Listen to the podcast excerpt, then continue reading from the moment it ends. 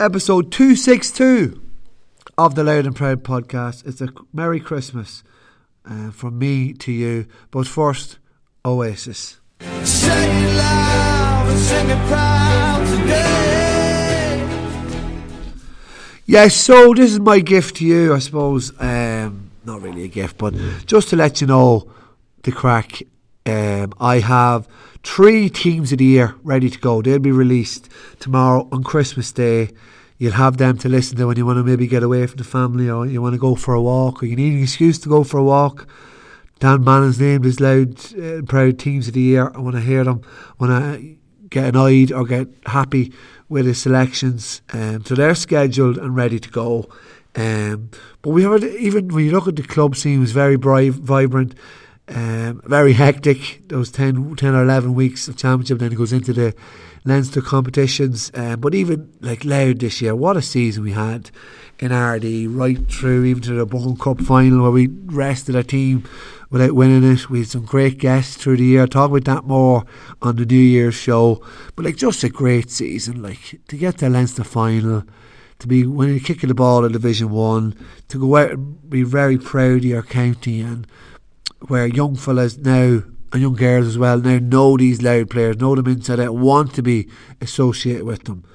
Um, so it's massive. The show Louth and Proud itself is a massive growth because of it. The live shows, able to get great guests on. Um, the league all about it shows it's just getting from number booming from numbers to numbers. People want to know who wins and how to get on straight away across the league without looking up teletext or Ceefax, they can have a look. And some big news to come in 2024 as well. So it's just going to get better and better and better. I just want to thank you, take this moment now to thank you very much for supporting, supporting me. Without your support, uh, this wouldn't happen. Wouldn't have a, a niche loud podcast uh, weekly with loads of stuff happening, loads of content, loads of fun, loads of serious analysis, and loads of giving out. Uh, but yeah, thank you very much, and I wish you a very Merry Christmas. To all Louth Gaels out there, uh, we've had a great year. We're very grateful for that great year, and hopefully we can bound on again. Uh, but just wanted to wish you all a happy Christmas, and thanks very much for listening to the Louth and Proud podcast throughout the year. Really, really, really appreciate it, and um, without the crack and without you, it wouldn't be happening.